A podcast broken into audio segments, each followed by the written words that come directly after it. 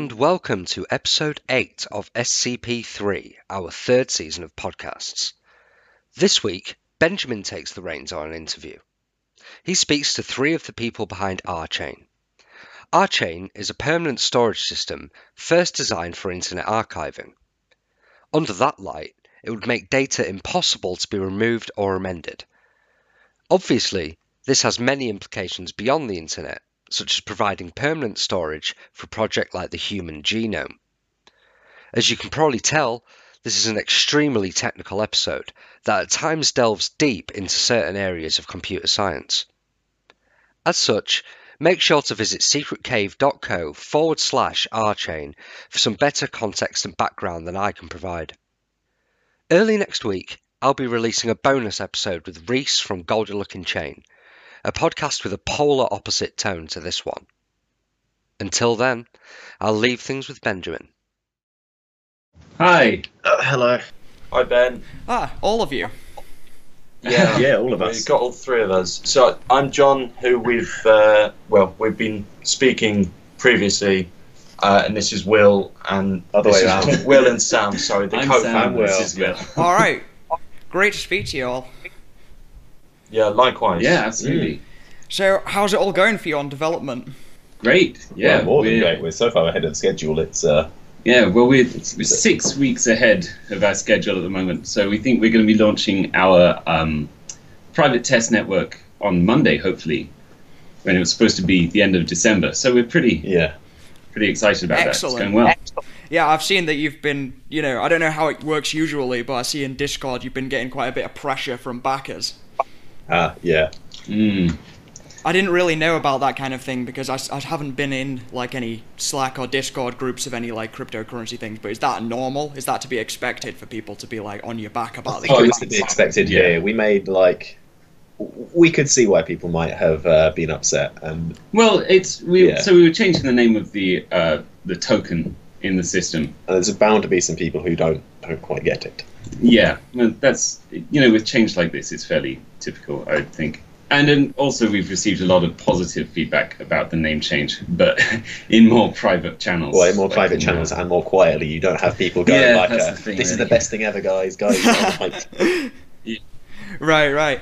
I actually wanted to give a bit of context, but probably better if you explain what Archain is, so for the purposes of this, since it's going to be audio interview. So Archain is essentially a decentralized permanent storage system at its core, and on top of that, we're building a an internet archive. This is really the base of what Mm. we're doing, uh, which will be open and available to people at all times. And our and our core mission is really to put, well, essentially human history on this uh, blockchain-like data structure, and allow people to access it for decades or, or potentially even centuries to come. the really important thing about Archain is that you can shard the chain. Mm. Unlike Bitcoin, not everybody needs to store the whole chain. You can just store as much or as little of the chain as you need as you want to do. The advantage of storing more of the chain is that you get more of the mining rewards. Right, that's the yeah. block weave part of it, right? Yes, absolutely. So you get all of the uh, benefits of blockchain-based um, consensus, but you can actually store large, um, yeah, large files and documents on it, which is really the key innovation. Mm-hmm. It's on a on a blockchain, everybody has to replicate all of the data in order to take part, but here you can you can shard it out uh, across. And it's worth mentioning that the mining rewards are such that you're incentivized to uh, Yeah. to hold on to rare data so that data doesn't get lost. Right. Yeah, Interesting. Sorry, yeah, on. yeah. Because I assume that for Bitcoin to be validated, the, the entire all of the blocks beneath it need to be validated as well. But for this one, it's uh, it's I don't quite understand how Blockweave works to be honest, like technically. But I assume it just means that that it gets distributed to somebody who hasn't got that. Well, the verification happens, uh, I suppose, at all times in the system. It's a, uh, and it and it inst- so a blockchain just verifies the next block in the system each time when it's created, and then new members, uh, yeah, re-verify the entire chain each time. But with a block weave, we re-verify old parts of the chain as a as a core, well, as a network It's a core mechanic of the network. yeah, It's how the network as works. it moves. Um, Yeah. yeah. as the number of blocks increases. Is that specifically for archiving? Is that the kind of thing that works specifically well for archiving information? Yeah, Yeah. absolutely. So this is uh, so we wanted to build a decentralized internet archive, and we wanted it to scale, and we were essentially pushed down this route, I suppose, by the constraints Yeah, we were we Um, were so worried at the start. How are we going to get this to Mm. to like, scale to scale to yeah, proper internet sizes? Just because we, we couldn't do it with the block weave. so So with a blockchain. So blockchain, yes, we can do it with the block weave. That's what that's the rather the point. Yeah, but- and that was that was how we ended up coming up coming around to the block Hmm. weave idea. And the initial concept for Archain, did that come from some worry about how things are done at the moment? Sam has a really inspiring story as well. He was on top of a mountain. I was on a mountain, yeah. I was thinking about, uh, to be honest, propaganda and the way that information on the internet at the moment is um, it's absorbed when it's not necessarily in its final state. So, for example, if you go to the New York Times website and you and you read a few articles, there's a reasonable likelihood that uh, those articles will change and evolve over time. And it disturbed me a little bit that uh, there was no permanent logging of that. You couldn't go back and see what it said originally because people don't people don't make their uh, sort of understanding of the world from the final version. Mm-hmm. They do it from the live reported version. And if that can get deleted, then you actually end up with this sort of unverifiable chain of information in the world, which Mm. we thought was uh, yeah not so great. And then also you think about the way that uh, Russian propaganda campaigns are going on in Ukraine, for example. They'll spread a lot of information that's both uh, pro an idea and against an idea, causing confusion, Mm. And then delete that information. Mm-hmm. So after the fact, it becomes impossible to delineate who thought what when. Yeah, we're trying to make it so that, that history essentially can't be altered after the fact. You can at least go back and see how it was initially reported. And with something like Archain, it really can't be altered as well because it's decentralized. Absolutely. It is theoretically possible, but inter- practically, you would need you would need more money than a nation state has Ah, to do it. Right. Like- yeah, yeah, yeah. So it's still open to 51% attacks, say. Well, do you think that an archi- archive could be manipulable, uh, or manipulatable in, like, say, the U.S. government say you've got Internet Archive, like archive.org? Do you think that that's under threat? It's hard to tell right now. It, it certainly could be. Mm-hmm. I mean, the, the fact is that it's vulnerable in the same way that any non, uh, any centralized uh, system is vulnerable. Nine months ago, was it? There was a Yeah. fire at the Internet Archive uh, where they lost some data. wasn't uh, I think it was stuff that was going to be archived. It hadn't yet been added to the archive. The But Usenet so- archives as well. About 10 years ago, they lost about, Mm. I don't know, 10, 15 years worth of uh, Usenet archives. Oh, that is Hmm. mental. It's like, uh, the fact of fire actually destroyed that data is like some Library of Alexandria stuff going on. No, it's, we really think that, that archives should be decentralized. It, it just is the right way to approach the problem, I would say. hmm For trustworthiness over the, you know. Yeah, absolutely. For trustworthiness as well as just Just data safeness. reliability. hmm No single point of failure. No single point of failure, precisely, yeah. No fires. or rather, if there's a fire, it really doesn't matter. in Right, one because sort of- everybody else has the data too, theoretically. Yeah, yeah, Or in our case, enough of the people have the data too. precisely. There's Mhm. enough redundancy. So there are there's quite a bit of political motivation behind Archain then, because it seems like it is. Usually things related to things related to archiving and transparency and that kind of movement seem to me. I noticed that there was a little bit of a hint at that in the white paper for the gallery, uh, gallery exhibit. Well, it's interesting. We we wouldn't necessarily have thought that internet freedom would be a particularly politicized issue, say, ten years ago. No. Um, it's simply permanent data storage. That's what we're offering at the core of it. Yeah, I suppose it doesn't sound ever so political like that. It, I just got a political feeling off of the kind of use, uses that it's for. We we came up with the decentralized internet archive first, and then we built the algorithm that would allow us to do that, and then we realized we'd essentially invented Well, data what- what- permanence. Yeah, why, why, ju- why limit it to internet archive? Precisely, got so many more possibilities. So it certainly did start from, I would say, a political concern. Mhm. about the direction of things, really. And you bring up the Genesis event as Mm. well. Mm. We've only got a small amount of the artwork and the content that's going to go in that, but uh, the artists, I think, have very much pulled up uh, the kind of political notions that are involved in Mm, this. definitely. Yeah. Yeah, and I think, So Yeah. there, there is obviously a sense of that, but Mm. it's but I, I think it's broader, perhaps. Yes, it's not the sole driving yeah. force. Like our, our chain is more than just a, a political thing. hmm Yes. I mean, especially if you get down into the fact that it's like a solves the data storage problem, as you said, then it kind of just becomes a Exactly. general use thing. What other kind of applications have you have you at least theorized or tested? Ooh. Well, so there's at a basic level, you just use it for personal archiving. There's a, you know, we're we're planning on building a client that just sits on your desktop. You drag a file onto it to get stored on the Archain. You can get it off later. Dropbox, but permanent. Mm-hmm. Yeah, Yeah. Dropbox permanent decentralized, and you only pay for what you use, and you only pay once. Okay, one one file upload costs a certain amount of money. Yes, precisely. It's Yeah. decided by miners, so Yeah, there's a decentralized uh, market system for storage. So Yeah. Does that mean that there is a that there is a, a limitation on the amount of space that could be on, on the Archain, or is that just the um, limitation basically is the computer space of I all the users?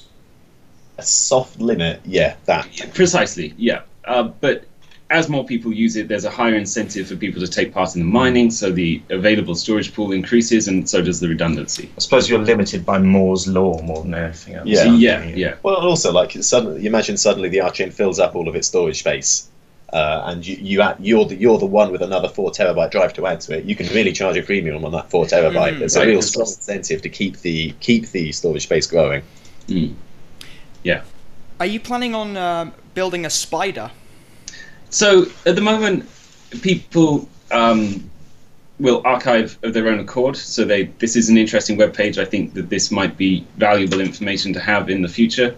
So I'll press the button. It costs me a very very small amount of money. But we are also looking at these things we call um, archiving groups. So people would group together and say, okay, I'm really interested in this special interest topic. Mm-hmm. Um, we all throw in a little bit of money, really not very much. And then you can run a little system that goes around archiving web pages that you like. Um, yeah, every so often, once in every period. Right, yeah, that, that seems like a, a great application for it because the thing I was worried about is that it's kind of, while it is, while it can do what it does, I mean, on a kind of click by click save this page basis, it, fe- Mm. it feels like it would be great with collections and things like that. Yeah, absolutely. Yeah, we really think that cooperative um, archiving will become one of the main uses, at least of the Internet Archive. Is there going to be a front end for it?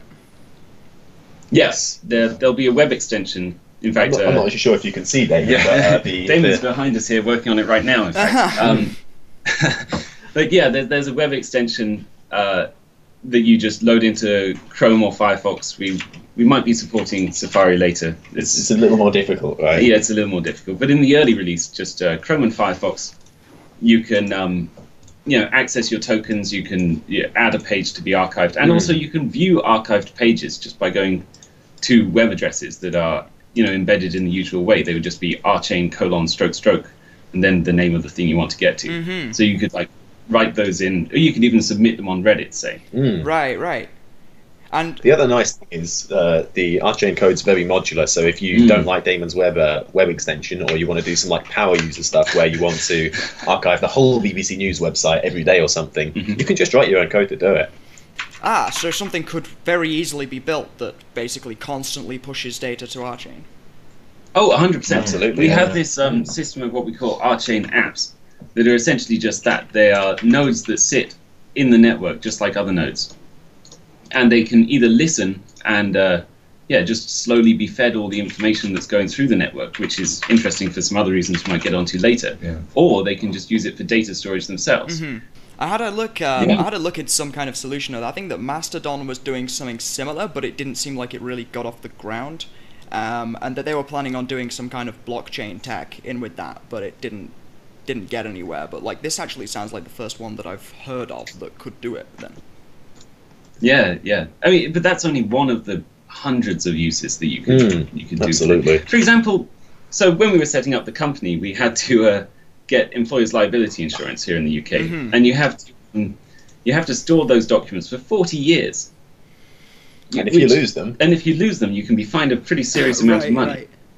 It, you know, it, it seems incredible to me that nobody's come up with this solution before to that problem.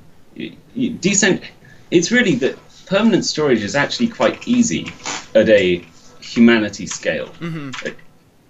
But at an individual scale for small companies, it's, it's basically impossible.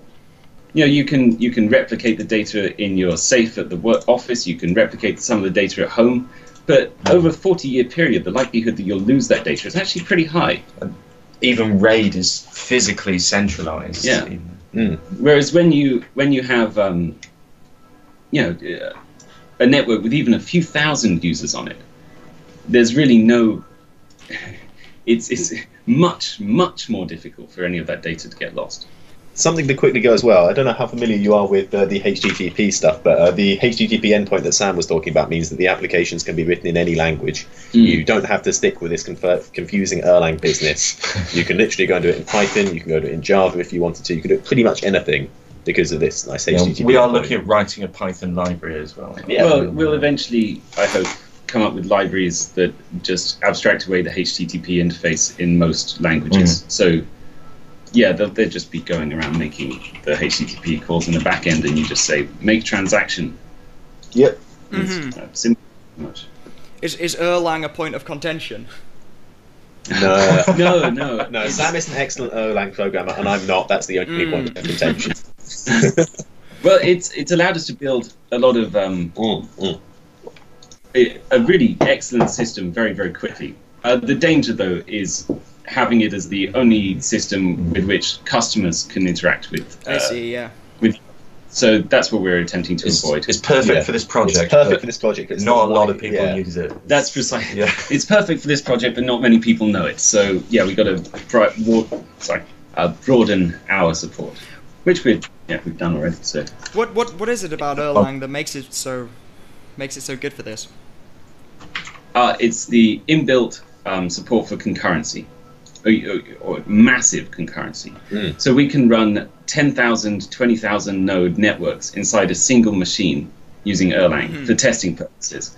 And that allows us to surface bugs that would, you know, they're one in a one in 10, Mm. 20 million um, iteration bugs that you just wouldn't be able to pick up using the systems we've seen other cryptocurrency Yeah, projects right, using, yeah. which is basically where you, you start three nodes on one machine and then you sort of hope you come across the bugs.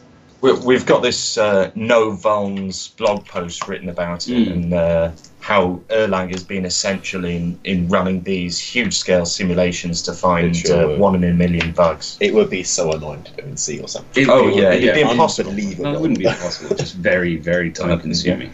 And we also have this other system whereby, so once we've located these bugs that occur at very large scale, yeah, it's really been uh, Just extremely wouldn't have been able to do it this quickly without it. Yeah, at absolutely. all. So do you feel like the lack of testing that other cryptocurrencies have been through makes them less safe? I think by the time they get to launch, most most of the time they've dealt with the problems, but it takes them Yeah. an awful lot longer to get to launch. Aha. Yeah. We're looking at formally verifying parts of it as Mhm. well. Yeah. I don't know, is the um, Ethereum VM formally verified? They talked Right, about are it, we- I I don't know there if they was ever did a it. paper that looked at a subset of it. if I Oh, recall. okay. But it would be most if if we got some of the core algorithms verified as well. Really, the block. that would be yeah the block That's the verified. That would be uh, that would ensure safety and uh, validity, hmm Mm. and be more or less unique among uh, this kind of project. Ah, so the rest aren't actually verified, or the majority. Not- Not, not, mechanically or formally Mhm. verified. Mathematically. Yeah, They- right. Interesting. Yeah, I was reading this big PR shitstorm about like this wallet that was basically like an open source wallet, but it kind of leaked leaked everyone's addresses in plain text, and it was people like calling Yeah. for formal formal verification on it. People seem to get very up in arms about formal verification. Mm. It's an interesting. It's actually a very.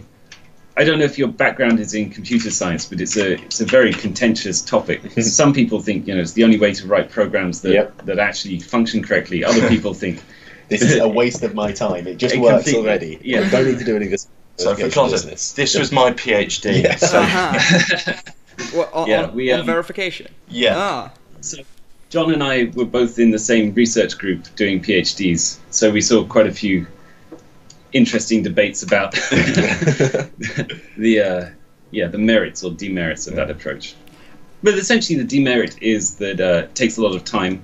Mm. The merit is that what you get out the other end is is truly verified. Uh, but you could- you could also argue it from another point of view, although this is far off topic. If you don't um, verify the CPU on which any of the code is running, then having formally verified code itself is perhaps not that useful. yeah, actually, sounds subjective. And also, I'm totally happy going off topic. It's it's uh, in fact, it's something that I hope happens during interviews because it's uh, always makes for some some interesting edge kind of conversations. Mm. Mm. Yeah, yeah, certainly.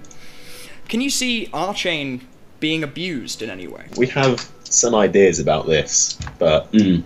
Well, so essentially, in our system, the miners are the gatekeepers. Mm, The miners are the people that decide what gets what gets onto the system, what's served from the system, really how all of it works. So we have a system whereby miners can optionally use blacklists Mm. for content, because there's really no other way of working it. You can't force a miner to. Uh, we can't force them to go download a website just to verify it, for example. It Right, would- precisely. wouldn't be fair. They might, Yeah. at the very least, regardless of whether they like the content or not, they might want to want to spend the bandwidth. So Yeah, so we're not going to provide blacklists or anything like that, but we are going to support miners. Uh, we're going to provide the functionality for miners to use them themselves. And since you have to pay a bit of money to put something there in the first place, then I guess nobody's going to be spamming it. Yeah, Well, certainly not. yeah. Yeah. Im- imagine you're like a naughty drug dealer or something, and you put "I'm selling some drugs on Archain," and then yeah, that would be the worst. it'd be the worst idea in the world. yeah, absolutely. um, yeah, you know, the police come a knocking, and uh, you're like, they say, "Did you did you sell these drugs?" And you'd be like, "No," and they're like, "Right here, signed by your private key, never Yeah. going away." I Yeah, mean, it's, it's- yeah. So we think in that regard, there's. Um, well, we a- really think y- y- it's like the internet. Some people are Oh. going to try and use it for bad things. Some people are going to try and use it for good things. It's a it's a tool. Yeah, but whenever something picks up popularity, it's always either the need for machine kind of uh, filtering or human filtering. You know, these people that are employed to watch YouTube videos all day and they've got to like go through this sick shit. Mm. Well, I think next next week we'll have uh, at least a blog post describing the filtering system or one of the solutions to filtering. Well, it's uh, really that just this blacklist discussed. system I've just described. But the critical thing about that is that because all the blocks, uh, sorry, because all the nodes have to come to consensus about blocks, if you believe that 51% of the nodes are going to block a certain type of content, then it's not in your best interest as a miner to mine that. Mm-hmm. And so there's a self-regulating element to it. Aha, That's re- interesting. so the, the the block weave also has kind of like a filtering effect. If uh, It's like financially incentivized group agreement almost. y- financially incentivized group consensus on what content should or should not be allowed onto the Mhm. system. Yeah. And there's also uh, this question of searching. So, you know, information gets out onto the internet. Typically, when people want information removed from the internet, uh, on a personal level, not on a political level, uh, they just go and they ask, you know, Google and the likes, please, or on Facebook, please remove this. Mhm. And typically, what actually happens there is they just remove the links to it. So in our system, there has to be uh, search nodes that can, um, yeah, find the data for you in the network. And, and we think that another way that you can tackle this problem for personal issues potentially is just by approaching the search nodes and saying, well, look, this is uh, my personal information. Please don't serve it to anyone. Which has the same, uh, yeah, exactly the same effect as Google, basically. Mhm. Mm. It's an analogous system. so, I also wanted to ask a bit more about this uh, exhibition that you've got. You've said Genesis. It's called final title. Mm. Yeah. John's been the one organising most of it. To throw you out, to throw you under the bus. Uh, yeah, no, uh, yeah. Genesis will be the name of the event, stylized in all caps. Uh, as you've probably seen on Twitter, we're starting to sort of slowly drip feed uh, content that we've got from the artists at the moment, and we're hoping to kind of build hype over time. We've this close to sorting out a venue. It's now going to be in London and not in Canterbury. It's a nice venue. Uh, It's a very nice it's venue. a really nice venue. nice yeah, yes. tentatively. yeah.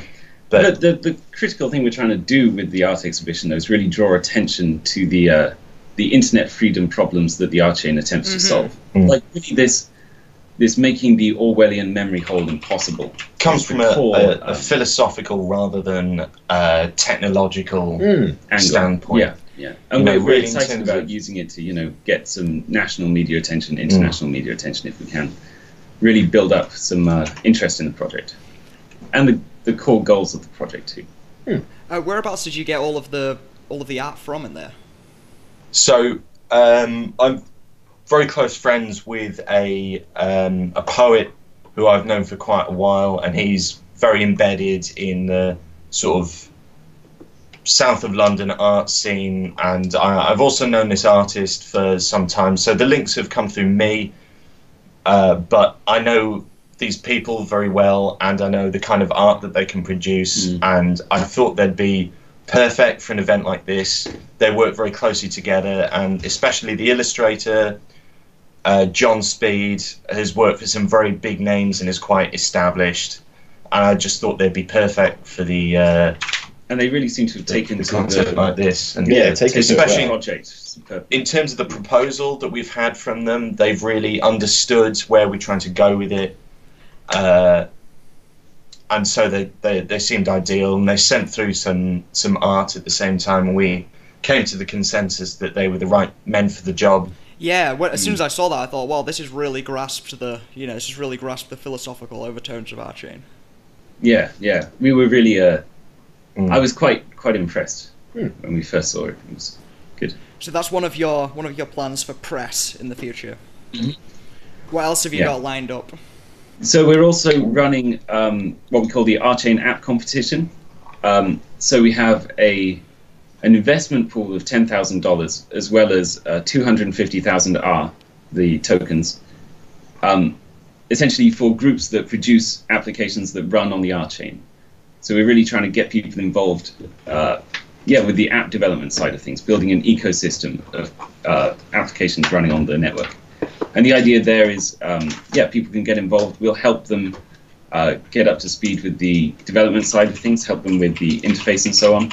Um, but yeah, the, the winning the winning group or groups from that will offer a ten thousand dollar investment for six percent of their company, and they'll have a direct line to us to uh, yeah Mm. get get help building a prototype out into a real system that's running on the network. Because one of the things we want to push as well as uh, you know the Internet Archive and the personal backup stuff is uh, is really having an ecosystem of programs running on top of it. As far as we we see it, it's a permanent network, like the internet, a permanet we say Mhm. sometimes, Uh, and and it's critical to get like a yeah an ecosystem growing there.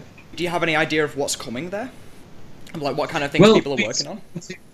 Yeah, we've spoken to some people that are really interested in uh, instant messengers on the system or email clients. I mean, the thing from our point of view is there are just so many uses for this technology There's that we couldn't we couldn't possibly implement them all ourselves. So our focus is on getting a great platform for other people to start building applications on.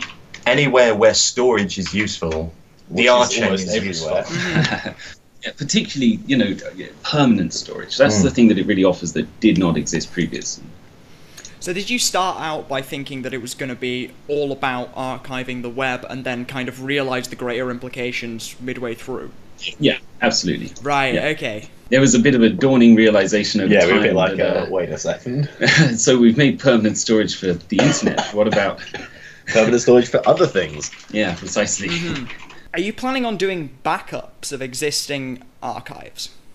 So we, we thought about this, and one of the things. Oh yes, you certainly could. It's a case of cost mostly, um, but also you can do stuff like simply make an archive and then put a hash of that onto the network, and then. Well, you can't necessarily store that data, or you, you don't necessarily guarantee recall of that data. What you do do is ver- or guarantee that you can verify later that that data can be shown to be exactly as it was on XY date. Ah, However, we've also discussed putting on things like uh, the Hansard and uh, Mm. the human genome, things like that. Potentially a uh, text copy of Wikipedia. Mm. Right, excellent. Yeah. A copy of 1984. Of course. I think we want that to go in the Genesis. uh, yes. That thing about that you were talking about uh, referencing the hash. That's uh, the proof of access technology, right? this is off-chain data um, support, essentially. So we can really, really cheaply store hashes. Uh, We're essentially the people are going to be charged per byte of storage use. By storing a hash of the data, again, you can't you can't uh, verify that it'll always be available in the future. But what you can do is make sure that if you have that data, you can go back to that block and you say, yeah, look, I have this data, it matches this hash, it's unchanged from X and Y date. That's the critical part. But we noticed, um, actually, from reading Hyperledger's paper, Mm. which is an IBM blockchain as a platform system. They, they, they claim that you can do storage on it, but, but when we Can't actually really. dug into the details, all it was was this: uh, you store a hash on the chain, and then you can, yeah, and then you store the data in a network-attached storage system, and recall it later, which we thought was, it's just not, Well, it's it's not uh, the same thing. no, it's, the not, same thing. storage on a blockchain. Isn't it essentially centralized then? Yeah, That's in some ways, Thought, yeah. Yes. And so the proof of Yes. access that you've built, that's something totally new?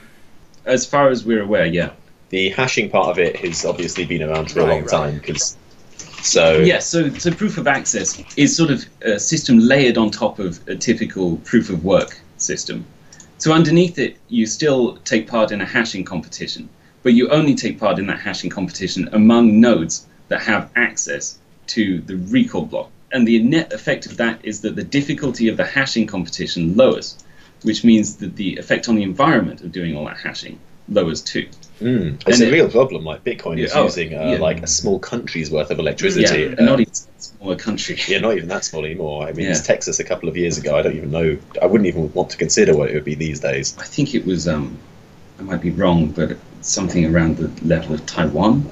Yeah, it, I mean, it was It's- extreme. It's pretty Ethereum insane. is taking. I mean, Vitalik was saying something about Ah. Ethereum is the size of Ireland or something. Yeah. Really? Yeah.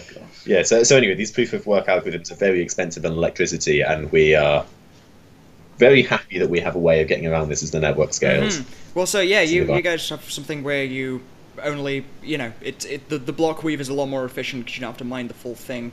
But also, there was some uh, like green cryptocurrency things going on, like where they wouldn't bypass the fact that you had to mine the entire blockchain. Uh, they would just kind of use wind farms and solar things, and uh, that doesn't seem like it's going to catch on and be that sustainable. So it's awesome that Interesting way to do it. Yeah, Um, it's hard to do proof of work with a, you know, wind turbine.